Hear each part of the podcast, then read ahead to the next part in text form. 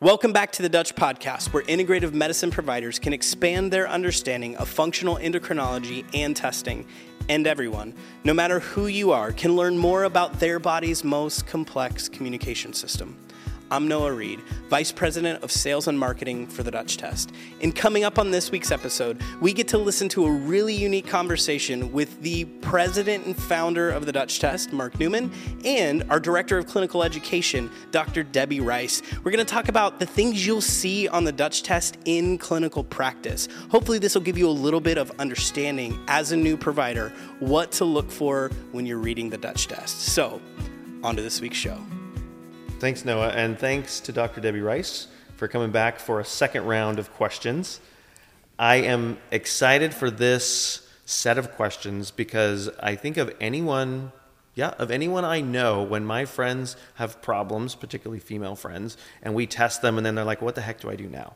Uh, well, actually, one of the bad things about you being so important in our company is you're not available to see patients anymore. um, right. And you were my number one referral. If I knew if I sent someone to you with a set of Dutch test results and whatever else is going on, that you could fix them. Uh, so I want you to help other people fix their patients. So here's my question yes. for you: Is as patients come to you as a doctor of functional endocrinology and the things that you're really good at. Um, I want you to tell us what some of those really common themes that you see uh, are in your patients. And then I want you to take a step further and say, okay, when I see these particular things, these are the things I see in the Dutch test in terms of patterns that I'm going to recognize and that um, are going to help me in my quest to find health for them. So what are the what are the what types of patients are coming to see you and what do they look like on the Dutch test? Yeah, the great questions. I think um, in as a naturopathic physician, we get a lot of hormones that come in, right? Like they have concerns about thyroid, they have concerns about menopause, perimenopause, hot flashes, tired. That's a big one. I'm so tired and I'm not where I was before. Like I just don't feel like myself. Um, that that's probably the biggest complaint that walks through my door. Fatigue. Okay, so a fatigue patient, the, the stereotypical fatigue patient that you see uh, when you then get their Dutch results back, mm-hmm. what are you uh, what are you guessing you're going to see there, and how does that help you? So that that is a even better question, Mark, because there, as much as I can best guess, right? Like, oh yeah, there's going to be some stuff going on with your adrenals. Sometimes it's because they are so stressed that their cortisol is like through the roof, right? They're not able to sleep. They're not able to like just calm themselves down to be able to make it through the day and then also be able to sleep again. Not happening. Then you have the other people that are so stressed for so long that their adrenal glands are just like puttering to try to get them through the day. Um, and that's with regard to cortisol and stress response. But when we're looking at sex hormones, there's a there's a big range, right? Like there can be estrogen dominant PCOS type presentations, irregular cycles, fertility. Those are going to be other bigger ones that come through my door. Um, and when we're looking at that on the Dutch test, you know, I'm not surprised to see somebody if they have irregular cycles, cramping, breast tenderness, you know, heavy cycles, that they're probably going to have a lot of imbalance with their estrogen and progesterone. Usually, meaning they don't have enough progesterone, and that may either lead to true estrogen dominance, where they just have blatantly high estrogens, or they have normal estrogen production and even normal estrogen metabolism, they just don't have the progesterone to match it. But we also want to look at that androgen component because that's another balance with the estrogen and progesterone, right? Like, do they have enough androgens to help with energy and sleep and mood, muscle mass, or do they have too much because their body is like freaking out because they're running from a saber toothed tiger? Right. So. so for your fatigue patients, cortisol is kind of the place you start, and mm-hmm. then the the reproductive hormones add in like really important complementary information. Absolutely. Um, and of course, most people have multiple things going on. But you mentioned yes. your PCOS patients. So mm-hmm. someone walks in your door, PCOS. Dutch test like what are you what are you looking for to, to tease out of them and how's that helpful yeah so i think there's there's like this sex hormone component of pcos and then there's this adrenal component of PCOS. So, in your standard PCOS type of presentation, a lot of times it's going to be higher estrogen, higher androgens. And when we're talking about androgens, we're talking about testosterone and DHEA. And in this, it usually shows up as low progesterone. So, they have, you know, estrogen is the driver, the proliferator, right? Like, but when you have a lot of estrogen and you have a lot of testosterone and DHEA, like that is irritability to the max. Like nobody is happy with that. And then they can't even sleep, right? So they can't even like calm themselves down. And their cycles may be super irregular or not, um, but they still have those symptoms of estrogen dominance that are irritability, breast tenderness, right? Feeling overheated, feeling agitated, irritated, those kinds of things acne, hirsutism, right? Like all of that too. Skin is a big thing that can happen with PCOS as well. Right. So, a generally lower progesterone, generally higher estrogen, and then I would imagine the estrogen metabolism is sort of a wild card in that it totally. could look like a, any number of things that's totally. going to play into that story. Yes. So then when you get to the androgens, uh, if I've got acne and the like, um, thinking that could be I make too much DHEA, I make mm-hmm. too much testosterone. That mm-hmm. seems like a common pattern you'd see. What about the metabolism? So we know the most potent androgen is DHT, mm-hmm. which is testosterone pushing down that alpha pathway. So for your yeah. PCOS patients, is that a wild card? Is that consistently tend to be that high 5 alpha push? Like what about that piece of it? That's in general, I would say that we do see that alpha preference, right? So when we're talking about androgens, they have they have a choice to go down the alpha or the beta pathway, right? The alpha pathway is more androgenic, meaning more of those high androgen symptoms, irritability, facial hair, acne, loss of scalp hair. The beta pathway is less androgenic, and that one can be balancing for some people, but in PCOS patients, because a lot of times with PCOS you see insulin dysregulation, blood sugar dysregulation, a common tie with that is the preference down the alpha pathway.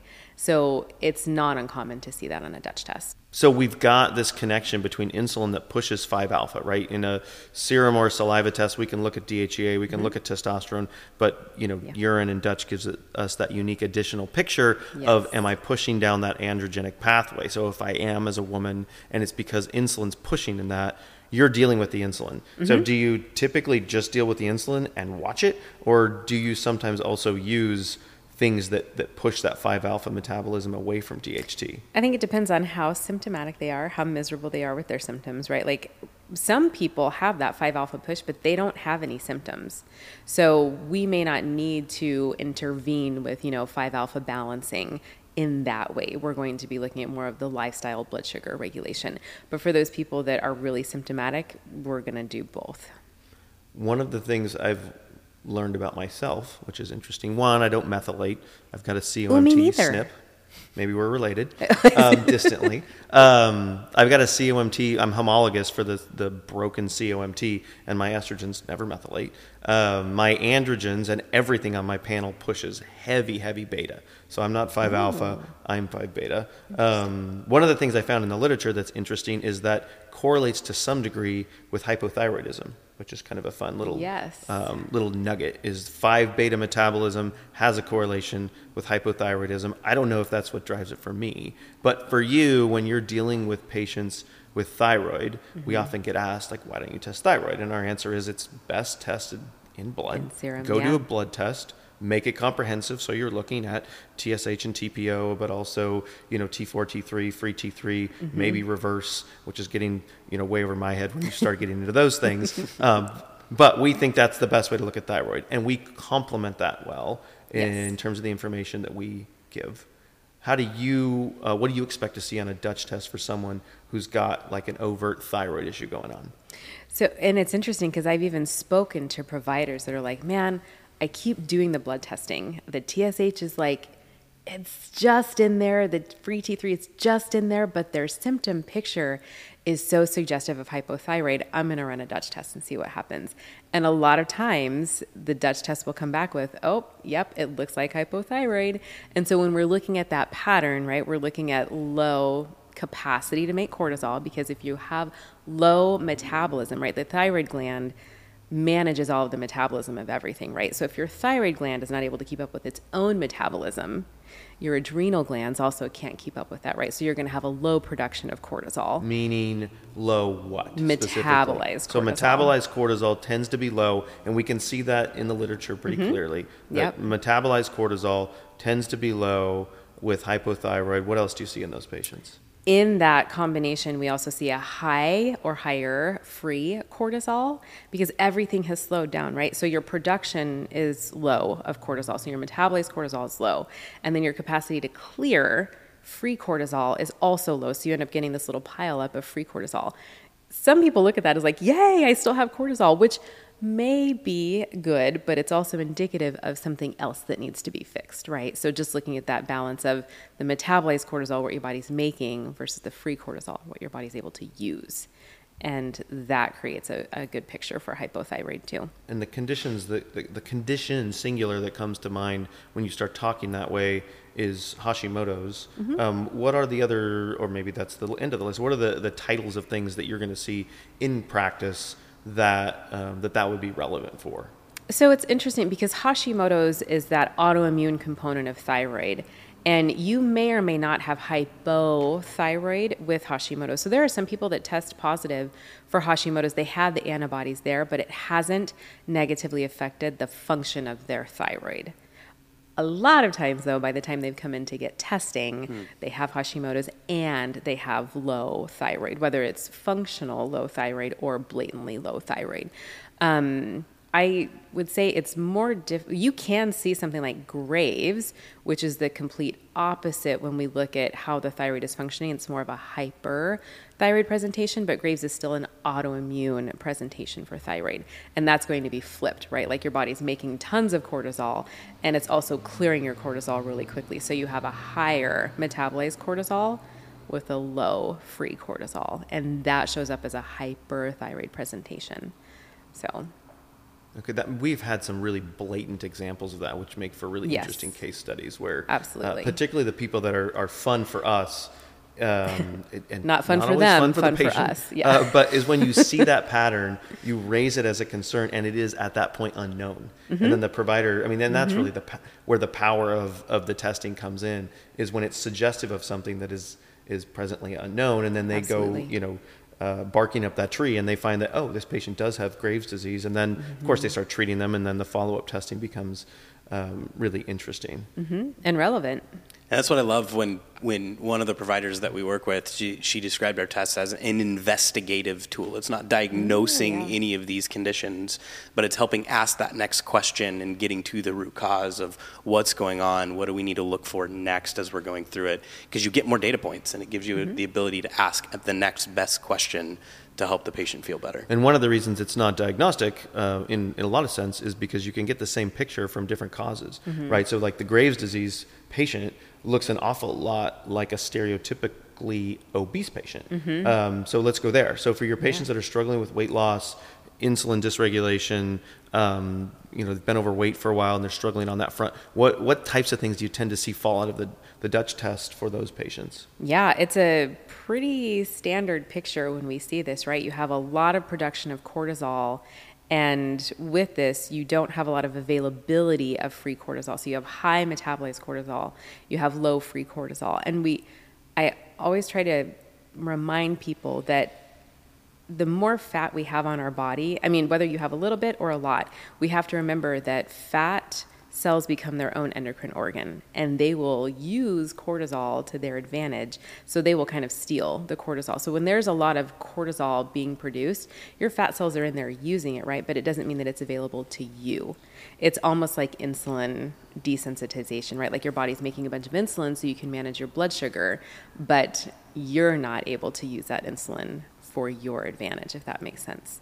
So, yeah. same thing with cortisol. Yeah, we've got a, a paper that we hope to publish soon that shows that our our correlation between as people get heavier and free cortisol there's no there's no real trend there right. and then when you look at the metabolites there's a really strong and positive trend of those being the best marker for production of cortisol mm-hmm. it really is this picture of adipose tissue sort of stealing yep. and sequestering that cortisol and it finds its it way into the toilet as a metabolite your adrenal glands got to keep up with that mm-hmm. so that's as you said sort of a stereotypical um, picture, what other things do you investigate heavily for a patient who's obese? When uh, I'm just thinking of you know reproductive hormones or mm-hmm. organic acids, or what what other things yeah. do you see in those patients? Yeah, I mean we're looking at inflammation, we're looking at oxidative stress.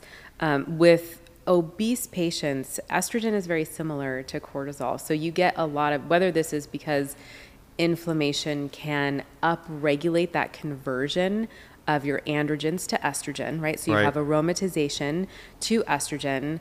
Um, you just convert everything to estrogen. So you end up having a lot more estrogen. So you see a lot more estrogen dominance in people that have more fat tissue and adipose tissue as well. So heavy estrogen, if I'm overweight, if I'm overweight in a man and I have a lot of estrogen, is, is to the degree that my testosterone, uh, you're looking at uh, Could be. hypogonadism as well. Could be. Absolutely. I think it depends on where you're at in that process. Okay. Mm-hmm. Um, another topic that comes up a lot is the big C word, cancer. Mm-hmm. Um, so let's don't talk as much about what a cancer patient might look like, but Mm-hmm. let's talk about prevention. So if I'm thinking I'm going to do a Dutch test because my aunt has breast cancer and I'm feeling high at risk, that sort of female patient, Yeah. um, what types of things are you investigating on the Dutch test that may be related? Everything, like everything. Oh, so hierarchy. So make a hierarchy for Yeah. us. Of, um, I'm will. looking at how much estrogen are they producing, right? Okay. Like if this is an estrogen, uh, if it's breast cancer, estrogen dominant, right, or any kind of hormone cancer.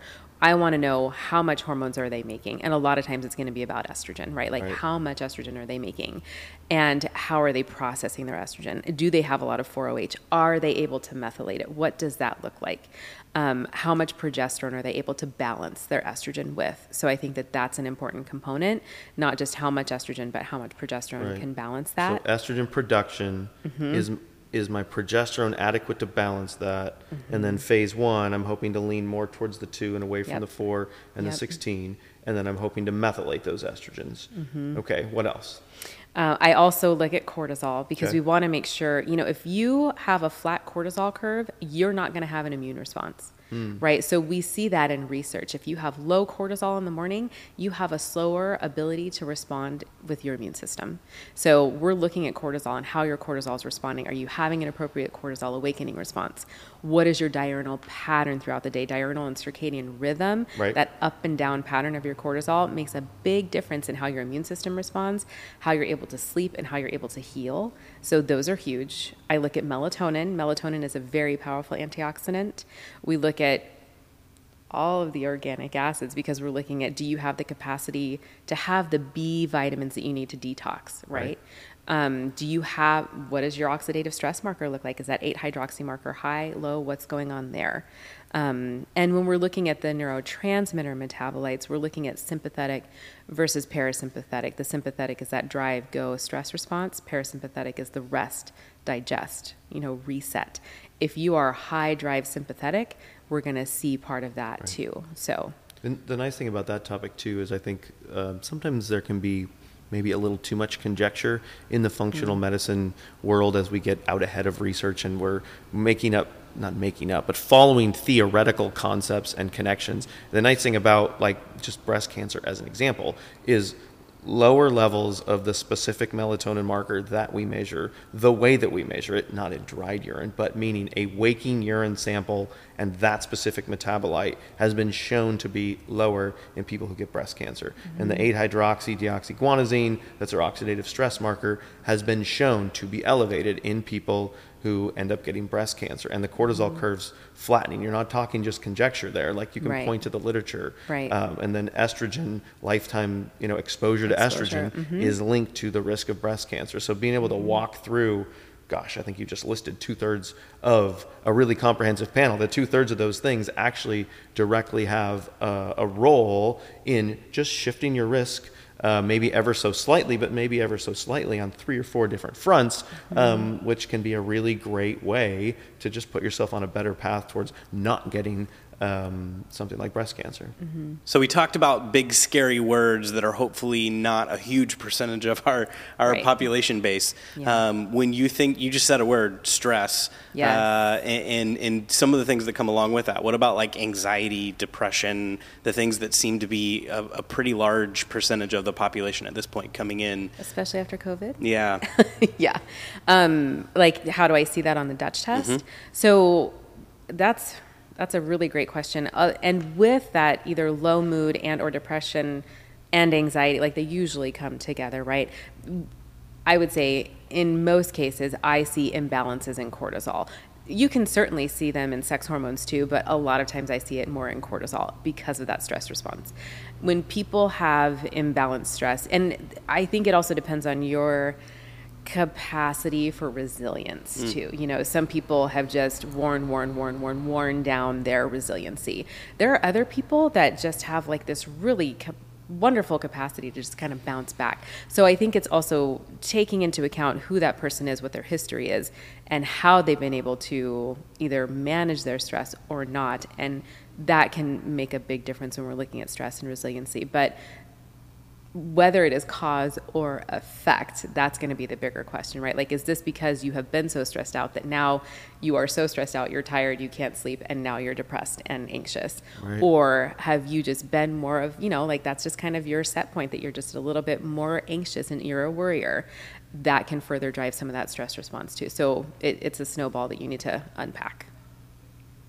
In some of those um, situations that we've mentioned, one of the things that just comes to mind that's commonly concurrent with those things is just not sleeping well, and it can exacerbate yeah. so many of those things. Um, what what does your sort of stereotypical insomnia patient look like on a Dutch test? Ooh, so, in we have to remember that as much as cortisol is important, melatonin is important, right? Cortisol is your daytime hormone, melatonin is your nighttime hormone. If you are not sleeping, you don't have the capacity to reset meaning that your cortisol, when it's supposed to do its thing in the morning, right? Like get up and get you ready for your day, you may not be able to have that punch because you haven't been able to reset everything. So the signaling in your brain is not ready for that. So you start to see this poor response in the morning, so lower cortisol in the morning and or throughout the day. And in some people it'll just be flat, right? But other people you'll have this low, low, slow build and then like, oh, you have your second wind at like eight o'clock at night. Um, so it kind of depends on where you're at in that pattern but you can see poor cortisol response in the morning leading to poor circadian rhythm poor diurnal pattern and so it's re you know trying to work on resetting that um, to help yeah i think that's where being comprehensive with the cortisol is nice and that with the particularly with the dutch plus you can grab that insomnia sample and look at you know mm-hmm. 237 when you're not sleeping we can mm-hmm. see whether the cortisol is sort of causative mm-hmm. so yes or no uh, but then the pattern that's happening in the morning, whether your cortisol is high at 237 or not, is still right. very relevant to that. Absolutely. Um, as we hit menopause, not we as much as postmenopausal women hit menopause, they don't tend to sleep very well for various reasons. Mm-hmm. And oral progesterone can help with that because oral progesterone in particular makes allopregnanolone, which is a nice little sleepy hormone, right? Mm-hmm. So that in the absence of that, someone not taking progesterone, do you see a, a connection and correlation between just how much progesterone you make and sleep issues? Yes, 100%.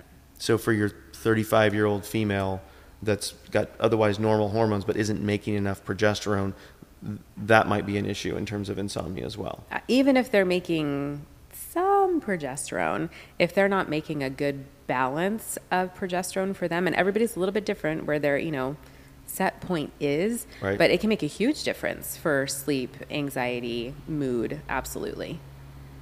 Absolutely. Well, that is a lot of really, I think, good, uh, really relevant and common things that people struggle with. And I hope our providers um, really get a lot out of just us being able to pick your brain on those because I know you've dealt with so many different types of cases and in, in people I know personally successfully. So I think that's helpful. And thank you for uh, illuminating those cases for us today.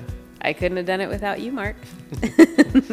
Thank you so much for joining us, Debbie and Mark. This has been a wonderful conversation where we've got new nuggets on what we should look at when reading the Dutch test. If you're a patient and you were listening, make sure you go to dutchtest.com slash find a provider. You want to find an experienced Dutch provider in your area to help you read the Dutch test. You learned that this is a very comprehensive and complex test that is not worth guessing on. So find somebody in your area that can help you out. If you're not signed up with Dutch yet and you're a new provider, go to dutchtest.com slash become a provider. Fill out that form One of our onboarding specialists will reach out to you and help you get signed up so that you can start profoundly changing the lives of your patients through hormone testing.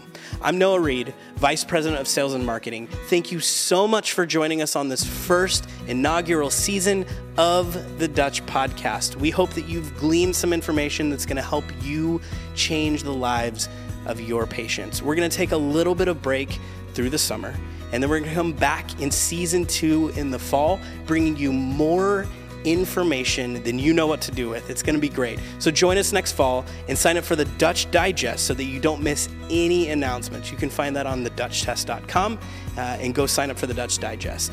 Again, thanks for joining us and have a great summer.